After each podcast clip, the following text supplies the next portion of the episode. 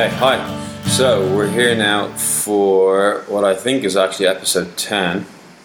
Um, it's just yeah, it's myself and Matt today, and we're trying something new. We've got uh, we've actually got three cameras streaming this live. Narcissist. Um, we've got my Instagram, Matt's Instagram, and then the company Instagram.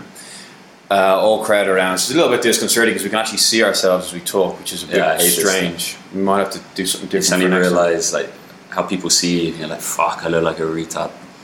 Well, yeah.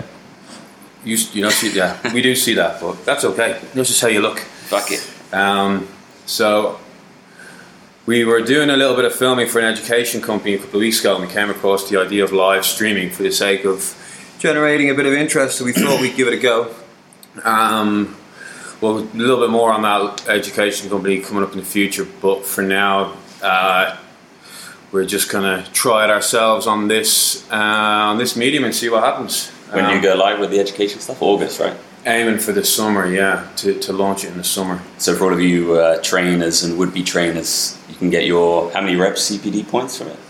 Well, what the project is going to be is it's going to be an online portal for seminars and for workshops um, based around human science. So, generally, for the general public, it's there in case anyone wants to learn sort of interesting topics from some people in Dubai. We're going to focus on the local area to begin with and just film some experts speaking about their um, speaking about their expertise. No, I'm gonna have to turn that fan off. Um, sorry, back in one sec, Matt. You keep going. Yeah. So essentially, different expertise. So I've done a few. Well, I've done one now on physiology, um, and I'm going to do like a whole series about how the body adapts. And then Keith is obviously doing his anatomy. And I don't know which camera to look in. Uh, anatomy and well, functional anatomy, I guess it is. So like how the body interacts with exercise, like what muscle moves what, and uh, all of that stuff. And then we got Omar, who's going to do some marketing ones, right? Uh, yeah, there's going to be a marketing one Some for the business business, of fitness. Yeah, there's going to be some sports medicine people coming in. There's going to be uh, a yoga and Pilates section. There's going to be stuff based around the female uh, female development, female athlete, and then an overall kind of strength conditioning. But basically, what we're doing is we're just trying to um, spread the knowledge around because there's a lot of people in Dubai who are experts in their fields, but they're hidden away in clinics or they're hidden away in gyms, and they don't uh, they don't tend to uh, they Go on, Omar. don't they don't tend to um, get to share their, their their knowledge with anybody except who's in the industry.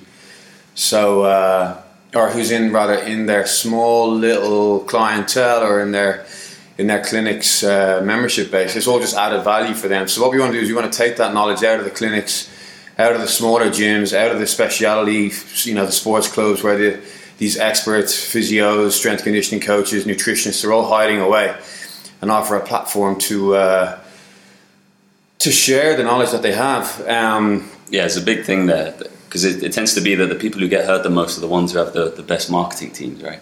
Whereas when you think there are guys who are in some of these clinics, and uh, particularly in the UK, there are a lot of kind of in the trenches coaches who are too busy coaching to be sort of uh, doing other stuff. And, and there's some really, really intelligent guys out there. So, yeah, it'd be good to get some more people like that kind of saying how they think, how they work, because they're sort of dealing with elite level athletes and all sorts on a regular basis, right? Yeah, so the, the company's going to be called the Life of Education. There is a website at lifeofeducation.com that we're we're currently constructing. If anyone wants to go to it, it's all just uh, it's all just a template now. Um, so yeah, that's that's pretty much what we're looking to build, um, and we're looking to just share the knowledge, share the share the wealth of information, and uh, and just give people a, a bit more um, depth and allow people to learn because Dubai and the, the UAE in this region can be quite an isolating place for people who uh, you know who want to keep learning. You have to rely on top experts from all over the world to come and sort of you need you need to be told about it. You, you know you need to have your your ear to the ground on who's coming to do what workshops. And it's not a very uh, it's not a place a lot of people are, are passing through as much as the business world passed through here. The, the fitness industry doesn't really come this far. It's usually US, UK, Australia cities, and that's about it. So it's hard for people here to kind of keep developing and keep that thirst for knowledge and keep keep uh, topping up with the latest developments. So we're going to try and offer this platform to them and try and keep it uh, keep people fresh and keep people in the know. Yeah, try and get them on this podcast as well. Yeah, yeah. We're gonna have a, we're gonna try and get a few experts in here um, to see what uh, to see what they can tell us, what we can share with them. Um, they, they'll, they'll all be coming up. Uh, it's hard to say when because it's a scheduling thing. People are quite busy, but hopefully over the summer when things quieten down, we can uh, we can offer a bit more uh, top quality content from that perspective. Yeah, we've got quite a few backed up already. So some guys who've had some really interesting ones. From uh, we had Alex last week. Was it two weeks ago? Yeah. So he works with the presidential guards. Is that right? Yeah. No, Alex works with the National Service. National Service guys in Abu Dhabi. That was an interesting one. So seeing what he thought about how to train kind of regular people and get them ready for effectively combat and kind of the army stuff as well. And then who else have we had on? We've had Caroline on talking about her injuries, so coming back from horrific rock climbing injuries. Yeah, And then, Caroline. uh, yeah, we had we had Tommy from IFA Sport on. We had Nick. Yep. Um, Coach Nick. Coach Nick. Check him out on Instagram. He, he he'll enjoy that. Uh, who else was on? But yeah, Chris on as well, talking about his youth development. So Chris, our business partner, he works with GEMS and Dubai College, and he's very sort of interested in youth development. So for all of you parents out there who have kind of between the ages of eight to sixteen kind of year old kids, that's kind of really focused on how do you develop those kids, how do you get the most. And it's quite interesting in that regard because there is a, a window of time within that period that you just won't get back. So it's in for people's development or your kids' development around that sort of growth spurt, puberty age, there's like kind of a key time. So if you have any would-be athletes there, make sure you listen to that podcast because we go into that quite a bit as well. Yeah, and then we Um, had Rowan on as well. I think that's it. Then, then there's just a couple of with me and you, just yeah, just talking shit. just shooting shit. Yeah. Um, sure. So what shit have you got lined up today? Well, so we'll, uh, yeah, I guess discuss some of the videos I made this week then, huh? And Yeah. then uh, there's a big thing about the anterior pelvic tilt that I guess we should get into because you got quite a lot of comments on your post, the one that you made about with the little diagram Yeah. showing the anterior tilt, and sort of people complaining that there was always uh, this kind of information telling you what the problems were and what was going on, but there was never any kind of uh, solutions that were going into the mix. So I guess we can get into that today as well. And then uh, there's quite a few questions coming in about the beetroot juice and things like that too, based on uh, my little Instagram story that I did on Tuesday. What was that for those who missed it? So it's talking about beetroot juice. So it's basically came from Keith here breaking my balls every week. Just uh, say, oh, well, you do a little post on beetroot juice. No, because Matt Matt did his dissertation in, in his for his masters in physiology on beetroot juice of all things. I find that very funny. if it is this uh, idea that such a humble little vegetable could actually have quite dramatic, uh, quite dramatic impact on your physiology. From a perspective of endurance people, which I didn't really go into the other day, I kind of focused on the force development stuff and the power athletes. So I guess we can chit chat about that as well. Any would be endurance athletes or runners out there, there's, there's quite a bit of knowledge there for you guys. Um, and then, yeah, just the general goings on, I guess. Who have you been working with lately? What's been happening with you? Well, I tried to film the anatomy thing again. It was an absolute disaster because it's hard to convey the message of anatomy, physiology, and movement with a with a lecture and a still slide. So we need to find a way to get the message across and make it a bit more interactive and a bit more uh, engaging. So that was all last weekend trying to do that. After we took people to the beach on Saturday morning, we went we did a little beach play around with the the PTC girls. Pretty much, none of the guys showed up. Unfortunately for me, Yeah, Um, funny that. yeah, it was just maybe ten or twelve girls, and uh, And you, and me. Unfortunately, everybody in swimsuits and life jackets. But uh, then I went off to film this thing. It was, just, it was just a bit of a disaster, but it's all part of it. We don't. We're just learning. Um, it's just hard to get the message across. Uh, we'll have to find another way of doing it. We've, we've tried two separate ways. One filming when I presented it in uh, in January to a group. We had cameras and lights set up, but it's delivering the message to an audience, a live audience, and trying to get as much bang for your buck and putting a camera in the background and recording that. It doesn't come out well on the camera because the projector slide is too light, so the rest of the area is too dark. And then if I'm too dark, the camera, the, the projector is too faded. Um, and then there's just too much moving around and taking questions from the group, and I've got the mic, and the group doesn't have the mic, and it's just none of the footage was, was usable.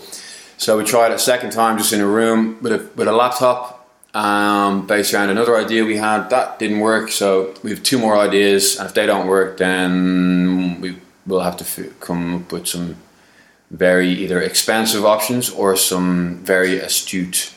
It's a tough thing to try and teach because it is. It can be so sort of dry, but um, the functional anatomy stuff gets quite interesting, and I guess this leads on nicely. So let's talk about the anterior pelvic tilt then. So that's kind of a classic problem. Are you going to discuss that, those sorts of issues at all in your talk? Yeah, that'll come with the uh, with the, the trunk stability perspective. So then, so describe what an anterior tilt is. What's that all about?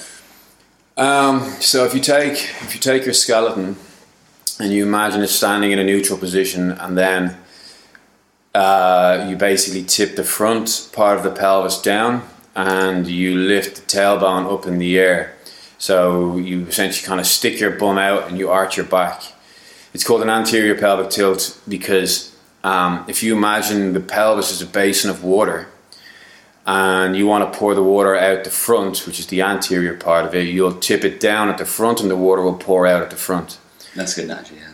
So the anterior pelvic tilt comes from when people are sitting all day, the distance between their leg bone and the front of their pelvic bone gets shortened. Just because that's at a 90 degree angle. So for those of you wondering, so it's kind of that motion there. Let me move out of the way. You see it with the cameras. See it tilting forward, right? So what we're describing is that when you sit and you sort of slump, so you imagine you're sitting there on a desk, the hips, so the iliopsoas, so from the spine down to the front of the femur, right? Yeah. Tighten, the quads tighten, and so you get this kind of booty posture. You get all this compression around the lower back, right? As you're saying, it's, it's like a water jug, so there's a neutral s- spine there. Yeah. So the water tilts, and then you're pouring it forward to the water. Yeah. So the anterior tilt is when the front drops down. The posterior tilt is when the back drops down. Posterior tilt can happen, but it's a little bit more rare. It's a little bit more. I've had a couple of clients lately with posterior tilts. It's it's, bizarre you're so used to being like, oh yeah, you got an anterior tilt, then suddenly it's like, oh shit, actually no, you don't. yeah, you, yeah. You just have to be. You have to be aware of your your bony landmarks when you're looking at those, so you know where the ASIS and the PSIS are, and you know where they should be in relation to each other. One of those. Uh, the ASIS is a bony point on the front of the pelvis, and the PSIS. So the ASS is the anterior superior iliac spine. It's just a little. If you take a hold of your bony bit on your hip and you dig your thumb in, the most sharp, prominent point, kind of up near the top, is going to be your ASIS. So this bit here, huh? Yeah, and then a bit around the back, just under where you might see kind of dimples on a female. That's around your PSIS. So you just need to know where they are in relation to each other to be able to exactly tell what angle. But uh, yeah, moving on. As well as the muscles being tight, there's also the structures around the hip, like around the actual neck of the femur. You got like ligaments, you have fascia, um, the, the the hip capsule itself. It's it's inherently very tight in order to produce the stability that the body needs to move around and jump around and absorb shock. But when it gets too tight from that position, if you imagine you're in a 90 degree position sitting down and you go to stand up, and now the femur goes from horizontal to vertical, you need a nice supple structure to stay to, to maintain the pelvic in its horizontal sort of neutral position. But that tightness as the femur becomes vertical often pulls the front of the pelvis down and forward. So from that instance then you've got your hips tilting forward ever so slightly and then coming out of the back of the hip joint, well the hip bone, your pelvis, the top of your sacrum has your vertebrae. So your L5 sits right on top of your the top of your sacrum. It's right there, So uh, top of the butt. I don't know what's going on over there on your phone, but phone. leave it. That's fine. Um, so L5 now is going to tip slightly forward, and instead of your whole body on leaning forward like a kind of like a bent over old person, you're not going to do that. What you're going to do is you're going to straighten your mid chest and your upper back, and you're going to start to lean back, and that's going to put a lot of curvature through the lower spine, and through that, if you imagine Lego blocks uh, loosely stacked on themselves. So you've got your your bottom one is fixed to the board on the ground, and then you've got five, and then twelve, and then seven, all the way up, loosely packed with a bit of space. If you take the top one and you bend it one way or the other, all the way forward or all the way back, they should all give just a little bit.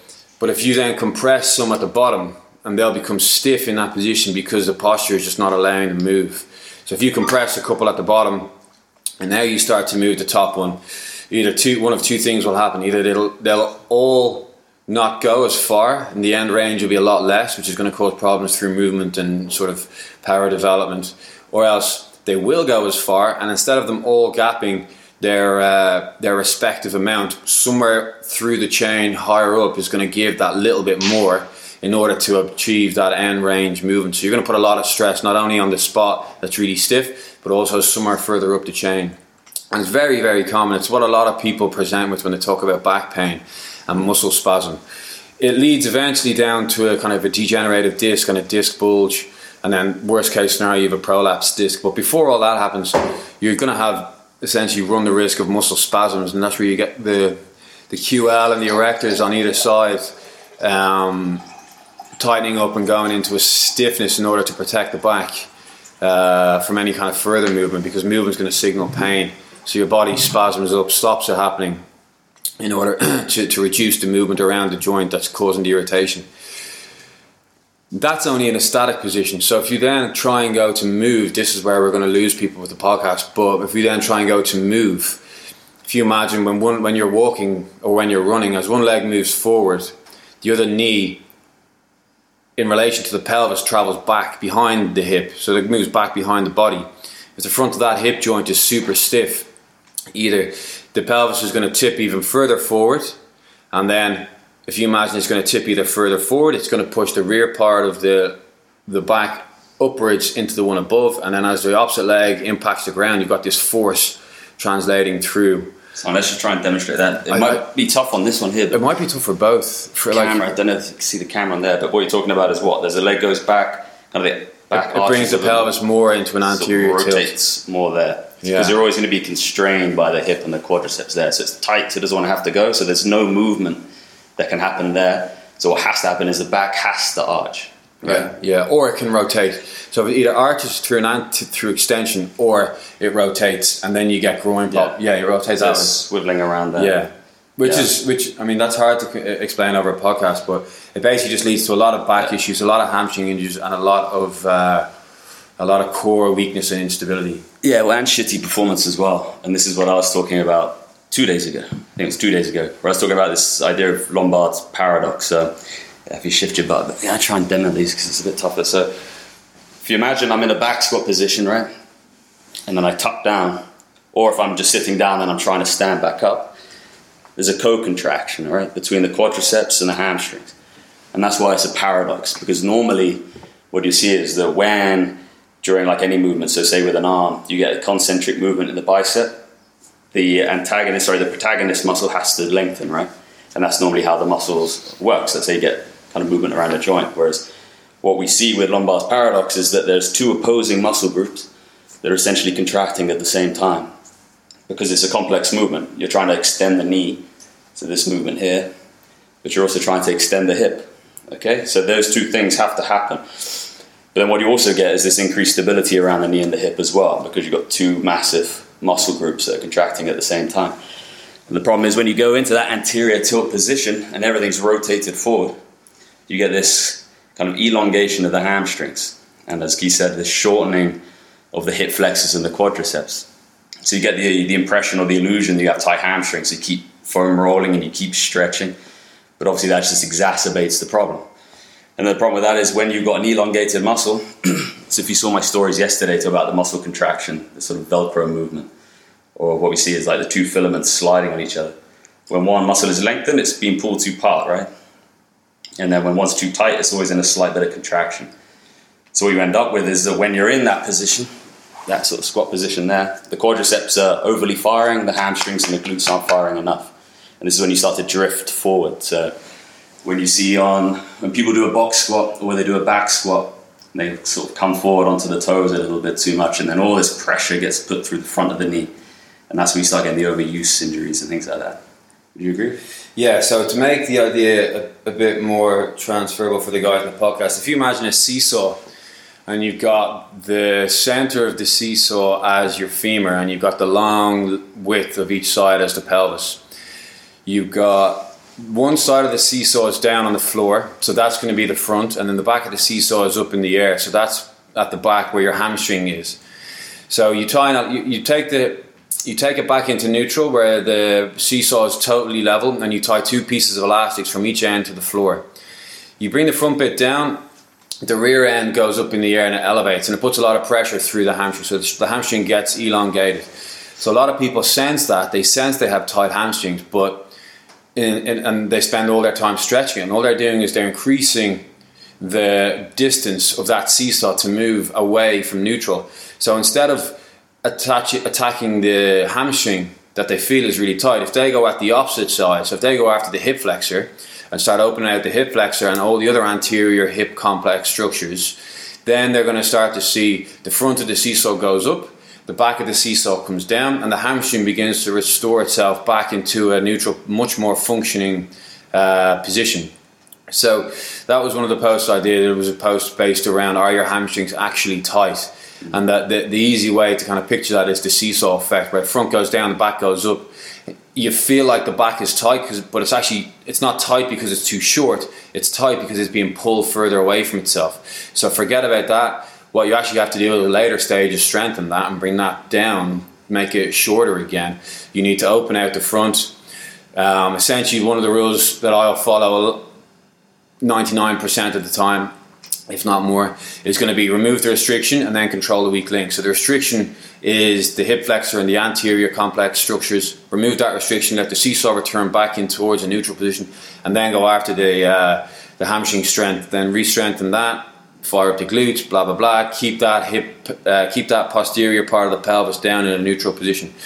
Um, so how, how, would you open the restriction? Like, would you just stretch the quads and the hip, or would you foam roll, or a combination of the two? Uh, I don't. I don't tend to foam roll unless somebody's got unless somebody's got one or two very very tight spots. I would only use a foam roll over a couple of joints, and I wouldn't really do it in a way where you just roll up and down and you just mash the muscle into the bone. That's just not that's not that effective. What what you're doing there is you're uh, so what's happening on a cellular level when when you've got a tightness in a knot or in a, in a trigger point or in a muscle the muscle's stuck in a contraction. So right down at the cell, you've got a sodium, potassium, and calcium imbalance, and it's stuck that way. There's no more transfer in and out of the cell going on, so the muscle can't release itself. So by by uh, doing some foam rolling or like a sports massage, or even a more effective is some dry needling where they go in and they, they, they hit that spot. What you're doing is you're irritating the area. So you're mashing it down, you're hurting it, you're causing yourself pain and that then stimulates a blood response from the body and it pumps blood to the area and you're hoping that with that blood comes new nutrients and comes new sodium potassium calcium and you get a rebalancing of the cellular makeup and the tension begins to uh, to open out it's a very like it's a very swing for the fence and hope you get it kind of approach. Um, and it works it works for a lot of people but there's a couple of more effective ways of uh, using a foam roller when you have a a muscle that runs over one joint that you can very easily lengthen and shorten. So take your foam roller. The foam roller is that tubey thing that you'll see in the corner of a gym that people roll around on. So take that, put it on the ground, get your body on, on lying on its front, put the foam roller right over that one tender spot and leave it there gently. Don't hammer yourself, don't push it in. Just lay on it and then begin to bend your knee. So as the heel moves up towards your bum and back down towards the floor, you're actually lengthening and shortening the quad. So you're you're now you're actively contracting uh, and eccentrically lengthening the muscles that are over the pressure point. So now you got a much more targeted uh, a much more targeted um, approach yeah, like it's, a, it's it's right on the spot that you know is the spot. You're not just putting in and mashing. I mean, if you just reach down and push, mash your quad around, you're just going to shift all, all, the muscle and all the bulk all over the place. You're not really going to get that one spot. Um, so just to back up, so they have a tight quad. there's like a knot that they're feeling, right? Yeah. So they should get the foam roller lie on that knot. Yeah. And what you're saying is basically flex the knee and then extend the knee. Yeah. Just so the muscle is now kind of lengthening yeah. and contracting while under a bit of pressure well. Yeah, bring the heel up towards your bum nice and slowly, and then bring your foot back down towards the floor.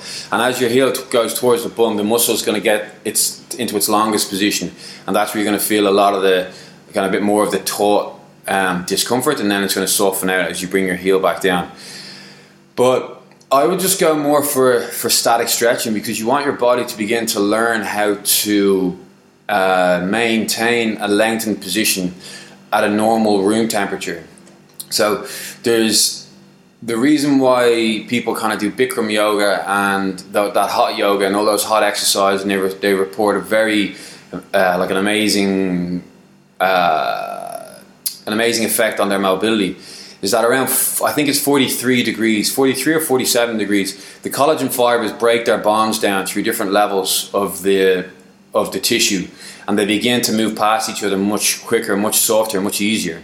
So when the temperature gets to that level, the muscle or the whatever the connective tissues becomes much softer and allows much more movement. But that's great if uh, if you can achieve that. But it, just if you want your back to stop hurting when you walk around the office when you're at home making dinner, um, you need the joints to be able to maintain their correct posture at a normal temperature. So I'm more of an advocate of slow, simple, uh, static stretches, but not right at the end range. There's there's there's two points to a muscle stretch. There's where the muscle gets taut, and then there's when the muscle is absolutely stretched. So if you imagine you kind of have an elastic band laying on the table, you can strength you can straighten it to the point where it's it's it's at its longest, but there's no stretch, and then you can stretch it apart. So you can actually, if you get, if you get used to kind of your, your mind muscle connection, you can actually find the point where that muscle becomes taut. We used to call it the bite of the muscle. I don't know what the what the medical term is, or if that's that is, or that's some other term. But we used to call it where the muscle bites, and then you take it further. Now you're taking it out of its kind of its normal range and into towards an end range. Especially with your hamstrings, people feel that wiry tightness when they try and stretch the hamstrings. There's a lot of nervous. There's a lot of your your nerves running down your leg when you when you stretch that. It's it's a bit of a risky thing to hold that into static stretch. But for more of the gentle stretching, um, definitely static stretching for your hip hip flexor stretches, which are going to be too hard to talk about on the podcast. Or and then so you want to open out the front of your hip flexor, and like I said, the anterior stuff, the the capsule and the ligaments and the fascia. Um, where you're going to have to pull the knee behind the body, but you need to fix the pelvis upwards. So there's a few little tricks to that, and I'm going to do a I'm going to do a little workshop, a little uh, couple of videos on that uh, at some point in the next over the summer when I got a bit more time. Um, but then you also need to loosen out your lower back and allow the posterior part of your pelvis to lower down. So um, a little bit of lower body trunk flexion. I do it with people where they they lie on their back, they bring their knees into the chest, and they just rock back and forward, up and down, like they're like they're uh, lifting their hips off the ground. Their, their body's going to raise up, so their shoulders and kind of the back of their head are on the floor, and then they rock all the way down through their spine. So now their, bum is on the floor, and they're sitting up, looking straight ahead of them, and then they just rock back down. So you just kind of rock back and forward, and then lying flat on your back, putting one leg across, bending your knee up in the air, bringing one leg sorry, across your body so that now you begin to open up the lower back through rotation. And that the two combined, they're not ideal, they're not the most perfect. It's too hard to really get that trunk flexion stretch just because you have so much tissue. You've got your organs, you have your ribs, you've got a lot of stuff in the front. It's quite hard to stretch your lower back. But if you do it frequently enough, it'll begin to respond. The tissues will, will begin to become supple enough, and you should really then help your pelvis stay into neutral. And that's even before you start doing any sort of strengthening exercises in a static position. And then that's both before you even talk about trying to keep that stability while you move. So wait, that, that first stretch you mentioned was uh, almost like rolling like a baby on its back. So you're, you're lying on the floor, the Yeah. knees come up to the chest. Yeah, that if you ever see somebody, or if you've done it yourself, I'm sure if you're a parent, where you're trying to, you're, you're almost trying to uh, clean the baby's nappy, where you lift the legs up and you tip them back so their legs and their hips are in the air and just their back and their shoulders are on the ground. That's the one part of the movement, and then you're going to rock back down and sit up as the second part of the movement. And then the second one is you're lying on the floor. Yeah. You bring one leg up to 90 degrees, and then you just allow that to rock to one side. So, kind of, uh, yeah, one knee is then touching the floor while the shoulder's still on. Yeah, so you lie. So yeah, so let's say this: you lie flat on your back in a crucifix position, and you lift one leg straight up in the air, and then you just drop it over directly towards the opposite pocket. So either you're going to get. So if you lift the right leg up, you bring it over towards your left hand side, and you let your hips rotate. So now your hips are actually lying on their left side, but your shoulders and your back are lying flat on the floor. And you're going to stretch out. Primarily, you're going to hit your glutes on that when you start doing it. But those people who really have tight backs are going to feel it through their lower back. And then the, the more you can fix that upper body with a weight or to the to the leg of the bed or a chair, then you're going to feel the stretch transfer further up into your kind of mid back.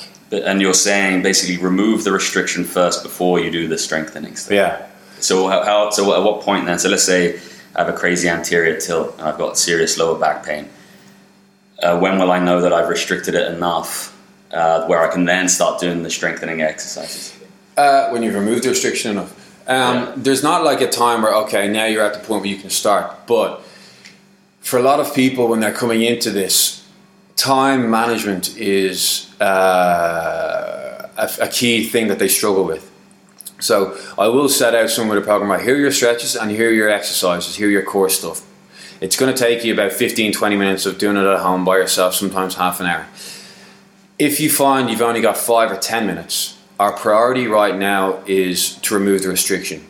So that has to happen first. So if you can do the two, wonderful. You're going to start your session with your stretches, and then you're going to finish the, stre- the session with your strengthening stuff. But you have to do it in that order. One thing. So remove the restriction, then control the weak link on a on a single session scale. The overall rehab process. Let's say somebody's traveling or they're away, they can't get to the gym. What can I do when I'm there? It's like okay, realistically, you don't have time to do uh, an hour because you're traveling, you're flying, your meetings, you're being entertained. Right, well, give yourself five, ten minutes of just doing the stretches. Focus on the stretches and let that be the priority because we need to remove the restriction and then control the weak link. So if you spend all your time doing your core stuff, as soon as you start, so your core is gonna you're gonna activate your core, you're gonna activate your glutes, you're gonna try and bring your pelvis into a neutral position. As soon as you stand up, those hip flexors are really tight. That lower back is super tight on, on the on the rear side. It's just going to pull it all out of line again. You're going to walk about your day, um, and you're going to find it very hard to main, to keep to generate the strength in your core to maintain that neutral that neutral position, while the capsule ligaments and the, the muscles are so tight. They're just going to keep pulling it out of their line all day, pretty much. Right. So at the start of the session, then, so would you foam roll at first or last? Um, I would. If you really want to foam roll, I'd foam roll first. Foam roll and stretch first. So then the static stretches, so that the baby rocking, Yeah. the leg to one side, um, and then you would what? And then go into the normal sort of regular warm up, or would you sort of do your your raise and all that sort of stuff first, and then go into the? Uh, Or does it not particularly matter? Do you think? No, it depends who it is. If it is a nine to five or coming in before or after work, then I would combine the two the stretches straight into the floor, the core activation, the glute exercises. Um, and then moving on later in the session, you move towards their movement drills. Um, but the core stability stuff, when it, it almost acts as a warm up and a small primer as well. Yeah. Do you know what I mean? So when they're doing it, they're uh, they're beginning to warm the tissue. They're beginning to warm the joints, to move the joints. Um, if they're an elite athlete, then or even if they're just any sort, if they're doing, if they're working towards any sort of movement based goal rather than just a rehab or restoring, uh, you know, restorative uh, goal. If they want to move towards a movement thing, then do the stretches and then uh, depending on their level of severity they might be okay just to do a couple of things to um, to activate their core activate the glutes at a slightly higher intensity and then just crack on And so then that's where you go in with the hamstring strength stuff, is it? yeah And what so what sort of exercises would you do? well uh, I would actually more focus on the glutes getting the glutes activated so I wouldn't even worry about the strength output or the power output that they can do at the beginning I would look more towards waking up the neural connection between the brain and the muscle. So just being able to actually feel the muscle firing. Yeah, and feel it burn. Because what you're trying to do is you're essentially trying to wake, uh, dust off the, the pipeline between the brain, the spinal cord, the peripheral nerves, and then all the way down onto the motor unit of from the, that takes the signal, the electrical signal from the nerve into make the a- the, the muscle fiber contract. So what happens is specifically in the glutes and in your core, your nervous system starts activating uh, your type 2 motor units, which are slightly bigger and they activate less muscle fibers, but they're basically your fast twitch power fibers. Whereas what you want to help stabilize the pelvis is much more of a slow twitch, um, low level, stabilizing. Uh, Endurance sort of fibers. yeah, the ones that work from a zero, zero to four out of ten, rather than like traditional strength is a seven, eight, nine, ten out of ten range. So you want to work at that level. So But just on that point, because that's that's because particularly with postural stuff, and when people go into the gym, they tend to just want to lift the heavy weights and so on and so forth. And to kind of put this or frame it in kind of a maybe an easier way, you've got to remember that life is effectively an endurance sport, and it's sort of work to rest ratios are like 16 hours a day. Uh, sorry, 16 hours during the day, and then however many hours sort of you're sleeping. So you've got to think your body is effectively trying to perform at that level the whole time. So even if you're an S&C coach or you're kind of really into your weightlifting and things like that, that's almost kind of your primary importance. It's like you've, you've, you've got to be able to, to get through life before you then add all the performance stuff on top. And that's what he's saying here about developing this slow twitch fiber so that you can activate the necessary muscles and things stabilize in the way that they should. So go. Yeah, also what you want to do is you want because when you don't have the stability fibers working, so if your nervous system is activating the power fibers, movement is going to take preference over stability because you need to escape the lion chasing you rather than be stable. So your body's always going to activate the movement muscle fibers over the stability fibers. So the nervous system, if you imagine the the signal traveling all the way down from the brain, it gets right to the to the nerve, and instead of going to the stability fiber, it goes to the, the sorry the stability motor unit. It goes, and the motor unit is just like a messenger box. So I'll put it this way: you have a front line of your army ready to go, and you have ten thousand troops, and you have hundred message boxes trying to get the message through to the to the army as to what who's going to do what, and if they're all going to charge or they're all going to wait.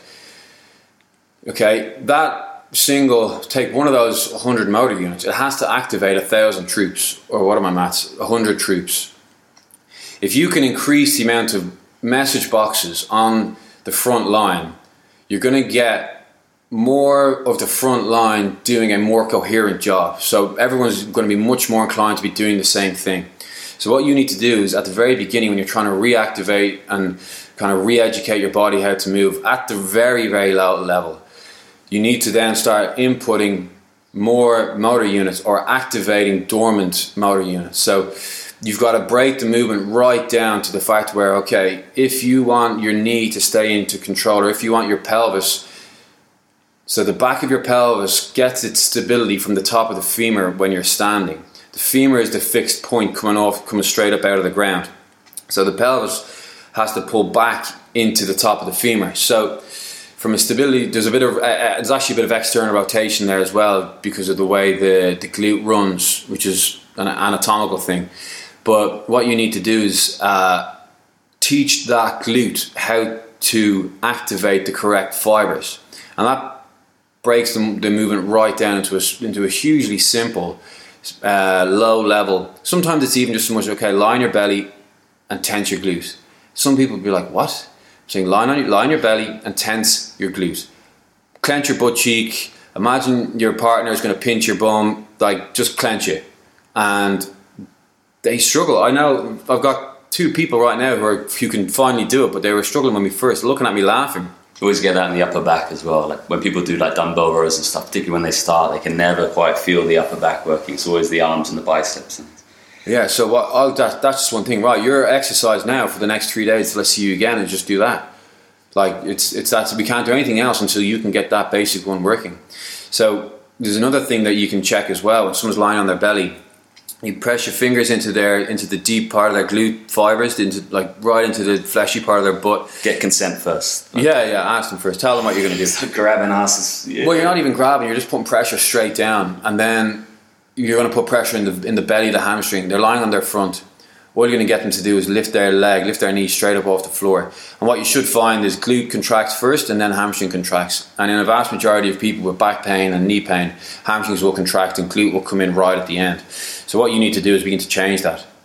And the first part of that is just actively thinking, tense my glute, tense my glute, tense my glute. Oh, there's our cat. Um, so uh, tensing your glute actively clenching it before you lift that knee off the floor is, is the first exercise. If that can be done, great. Tick that box, move on. Now you're going to lie on your side. You're going to do that that kind of Oz aerobics style clamshell that the women in the 80s and 90s used to think was toning their butt. Jane Fonda. Yeah, it's a fantastic exercise for glute stability.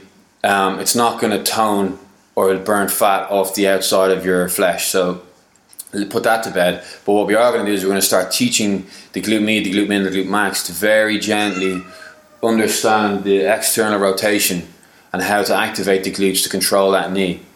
Um, and so that would be the way I do the glute. And then from there, in a hamstring bridge, it shouldn't really be called. Let's stop there. So they've stretched, they've foam rolled, and now they're doing glute activation stuff. So clenching the butt. And then what else? What just some like glute bridges and then Yeah, glute bridges. clamshells. Clamshells first, and then because you, and then you need to then go to uh, you need to now start working your hip extension pattern. So you've worked your external rotation with the clamshells, and now we need to start working how to activate the glute to bring the knee from in front of the body to behind the body. So I would simply get people lying on the floor. The first thing they're going to do is we kind of spoke about it a few minutes ago. They're going to posteriorly tilt their hips. So lying on your back with your heels on the floor, your knees are in a triangle shape up in the air. And now you're going to simply push your lower back into the floor, and that's going to activate the glutes first and foremost. That is going to activate your, your arms as well, but from your lower limb perspective, the glutes are going to activate first. And then you're going to scoop up your hips. You're going to lift it off like your, your tailbone first, then the back of your hip, and then your lower back. And you're going to go all the way up to the top. And you're going to really tense your glutes at the very top. So now you're uh, you're trying to get a straight line from your shoulders all the way through your hips to your knee, and then uh, slowly return that back to the floor. Switch off, and then relax. Do it again. Tuck your hips, push your lower back into the ground. Scoop your hips off the floor from your tailbone first, all the way up to the top. Really activate your glutes at the end because now you're what's called now you're in full uh, you're in yeah you're in full extension or neutral. So that's the that's the position where your back and your pelvis and your femurs are in what you hope is your optimal neutral position, and that's where you really need to tighten your glutes and get them fired to know that that's what they're going to have to do when you in two, three, four, five months' time are standing under a barbell with a barbell across your back and you're trying to bear the load of that 60, 70 kilos and you're trying to hold your pelvis in line. So if you hold your pelvis in neutral, now the force of your upper body and the barbell can neatly transfer through the column of your spine, of your, uh, of your vertebrae rather than when your glutes are weak, you, your, bar, your hips are tipped forward and now the barbell weight is traveling through the little bony bits that stick out of the back of your uh, of your spine, and you've got no core activation. So you're like a pillar instead of like a bow. Yeah, precisely. Yeah, um, and then I spent a few weeks doing that. There's a couple of um, there's a couple of specific core exercises that are very hard, very interesting. We won't be able to explain. So I actually need to do this with people lying on the floor with them and teach them where to use their fingers for palpation, for pressure points in their abs, so that they know they're working their deep core. And then a few very key teaching ones that they have to feel um, inside. They've got to feel when their lower back lifts off. They've got to feel when they lose control. But it's all a very steady process. And what I'll do is I'll start people at the very basic level everybody who comes in, right, I want to know this, this, and this. If you can tick that box, we'll immediately move on to the next one. You tick that box, we'll immediately move on to the next one. But if if I find that you're struggling here and here, we're just going to stay there until that looks good, and then it's the movement. It's not the weight. It's not so much the endurance. It's it's the activation and the movement pattern. That once I can see you're you're you're able to fire your glute, you're able to tuck your hips in a hamstring bridge okay, that looks easy. Your face looks like isn't as red this week as it was last week. Okay, now we're going to slow it down, and now we're going to raise your feet. We're just going to slowly, slowly increase the resistance uh, against the glutes. Um, and then I would start people in a more functional position, in standing, doing single leg stuff, just to try and get that nervous system a bit more activated, but without having to load them up. So is there like a point at which you would be happy for somebody to say start doing loaded stuff? So like what would you look for to in your own practice um, as kind of a strength measure? Being like, okay, they can now do say I don't know twenty glute bridges without any sort of pain and experience all of it in the butt and the glutes. And then would you say, okay, now you can go on to do other things? Like, do you do you have like certain checkpoints in your head for that? Sort of yeah. Um, So the clamshells is you. Well, so a key point of those clamshells that we were talking about, and this is the type of thing I was saying when you need to be able to feel it. So it's all based around feedback from the the individual who's doing it. When you li- so you're lying on your side, your legs are in a slightly bent position, like you're about to go to sleep, and you keep your two feet together and you just raise your knee up in the air and you rotate it back. So almost like a, a clamshell opening up or the jaw of a giant mouth opening up. You're going to bring your knee as high as you can go, and then you're going to slowly bring it back down. Now, the key thing to be aware of when you're bringing it back down is the muscle contraction type. So, your power fibers are the type of fibers that are fast twitch. They work on, off, on, off, on, off. When you squat down, up, down, up, you run, you, you pump your legs forward, back, forward, back. The stability fibers that we're working with are tonic, so they should be nice and smooth. What do you mean tonic? So tonic means a smooth contraction. So it's one slow up and one slow down. So when you're standing around in your house, or you know, the, the muscle is always contracted, and it can adapt to the movement pattern nice and easy. It doesn't have to suddenly twitch. So when you see people doing planks and they're twitching, depending on how long they've been in that plank, if they've been in that plank for four seconds, immediately you can tell that their deep core, their stabilizing core, has not fired and their outer abs, their movement abs are working. They're, so if you imagine a crunch, crunch up, crunch down, on, off, on, off, on, off. And now you're telling your body statically hold through joints that your abs control.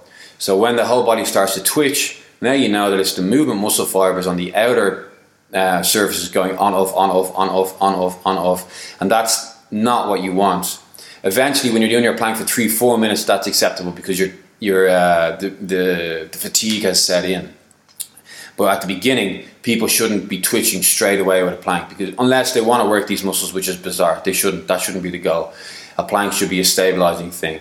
Um, so the same thing happens in your glutes when that knee starts lowering down towards the floor. If you look very carefully and if you feel very astutely to it, you'll feel a twitch. It'll just stop and go, stop and go, stop and go, stop and go as it lowers down, and it won't be smooth. So that's my marker for these people when we're doing these. Like I'm going to tell you what, you see that movement, you feel that twitchiness, and often one leg is worse than the other. One side is way more twitchy than the other, or the height that somebody can get to isn't as much on one side as it is on the other. Um, so the marker for when you can get beyond clamshells, because people hate clamshells, they're boring and they burn. Mm. Is okay. Can you control that? And I'll quickly jump to then. Right now, let's get you in standing and let's start working either some kind of weight, body weight Bulgarian split squats where you're bringing your knee all the way up, where you're bringing your body all the way down. You got one foot on a raised level behind you. You got your one foot out in front on the floor, and you're just bringing that rear knee down towards the floor, and you're loading up your quads, and you're hoping that you're going to load up your glutes. Um, and then also at the moment, I'm going through a phase, a love affair with arabesques, where it's kind of a ballerina move where you're going to yeah, always fun to watch. Yeah, um, but it really gets people's single leg hip hinge extension working. And the only reason I do single leg is because I want to. I don't.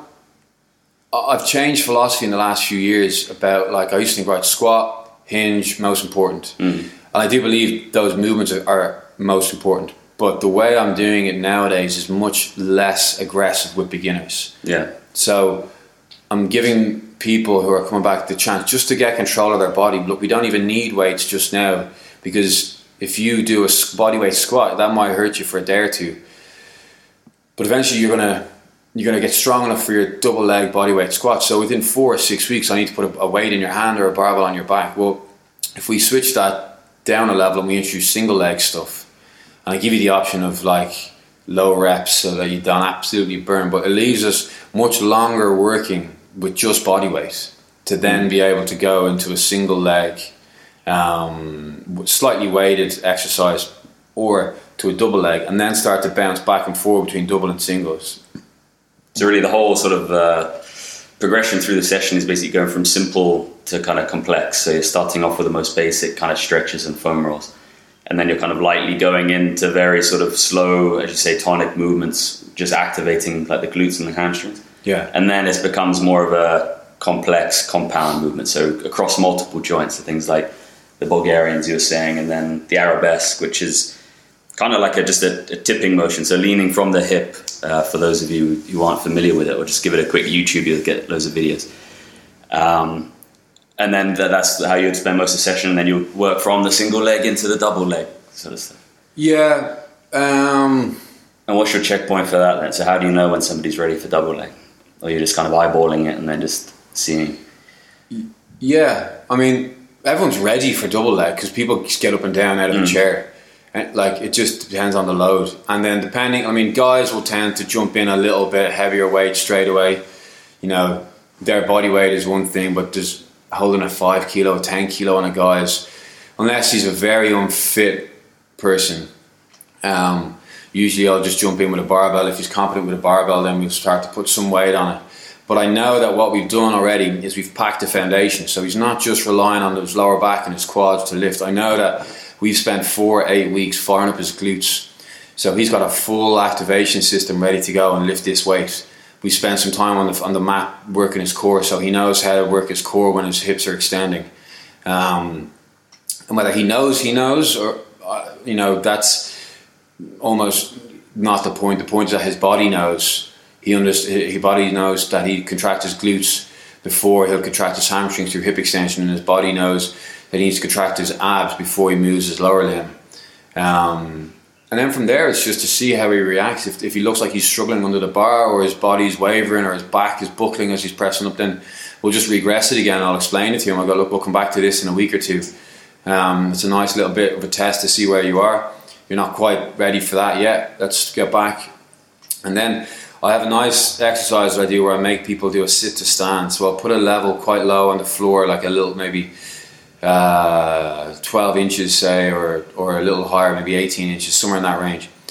And they're going to stand up in front of it and they're going to very slowly sit down into a squat. And they need to maintain their whole perfect posture squat shoulders back, back straight, knees over the uh, knees in line with the hip and the toes. Um, they can travel forward as much as they need to. I don't have any problem with that, um, as long as there's no knee pain occurring.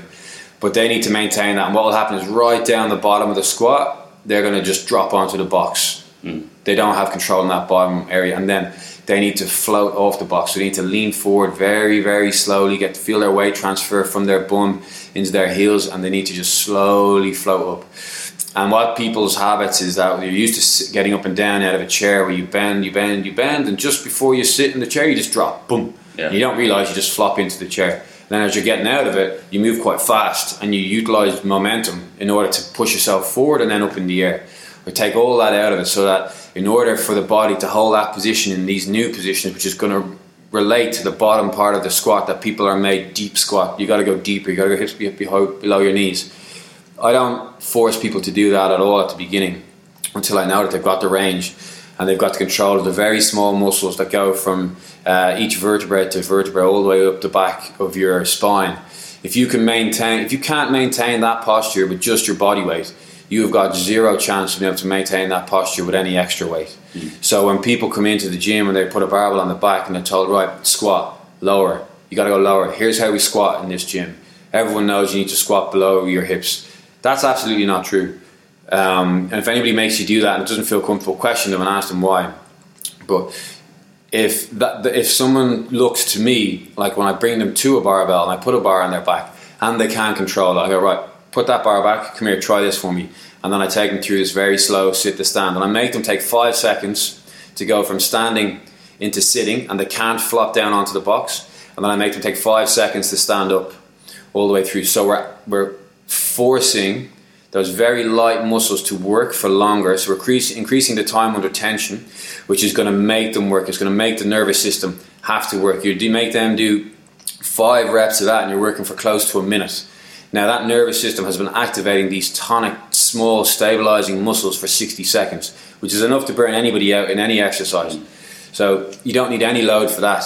You just need to know what you're looking for and coach them into into feeling how that feels. Yeah, and that in itself for a beginner as well, those sorts of high tensile, kind of almost isometric in their nature, Yeah, will help promote muscle growth as well if there's enough stress there to cause it. So complete beginner, so you're, you're kind of hitting a few birds with one stone on that one. yeah. We might have to wrap this up. Yeah, what how, how long do we have?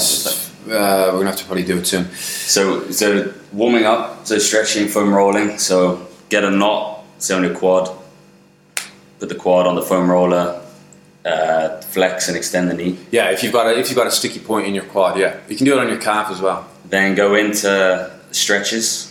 Yeah, So the hip stretch, the, the baby rocking one, Yeah, the knee over, uh, touching the floor with the shoulder on the floor. yeah. Um, and then going into kind of the butt clenching, the glute bridges. If need be, yeah. If they're that low, if if the, if the, if that's what's on the on the horizon for them, or else skip that and go straight into a posterior tuck and a glute bridge. Some simple quad, little mini step downs. Combine those three as much as you can. Yeah. And then I will personally start doing. I mean, uh, it's not the only way to do it. There's plenty of ways. A lot of people bring in much more global movements where they bring in a lunge with a rotation, and that's where they stay for the first 15, 20 minutes of a session, Mm. which is great. Um, we're working in the confines of the facility that we have, where we can't have too much people moving around. So that's just where I've been living. Yeah. But then you, you'd go with a, a single leg squat of some sort of Bulgarian normally, and then a, an arabesque with a hip hinge. as much as I could, just to give me room to then progress a little bit later in this in this person's journey. How high would you have the box for a Bulgarian? Depends on the height of the person, not to be silly, but um, I'll let what I do is I'll just let them do it. I won't say a word, and I'll see where their, where their comfort level is. Yeah. But the reason I ask is because obviously you have different degrees of anterior tilt. So if you have the back leg going up a little bit too far, if somebody's already quite excessively in that position, Yeah. then irrespective of their height, you, you almost don't want that to kind of rotate even further. Whereas with some people, it's just a slight thing they could probably maybe get away with going a bit higher and getting more of a stretch. Yeah, but if you uh, you bring the rear foot higher, you bring the knee further back, you're going to Mm. anteriorly tilt the pelvis. If the person keeps their upper body completely vertical, Yeah. But what you'll find is they'll usually tip a little bit further forward, and as long as in that front leg the weight is in the heel, you know that their posterior chain is activated more.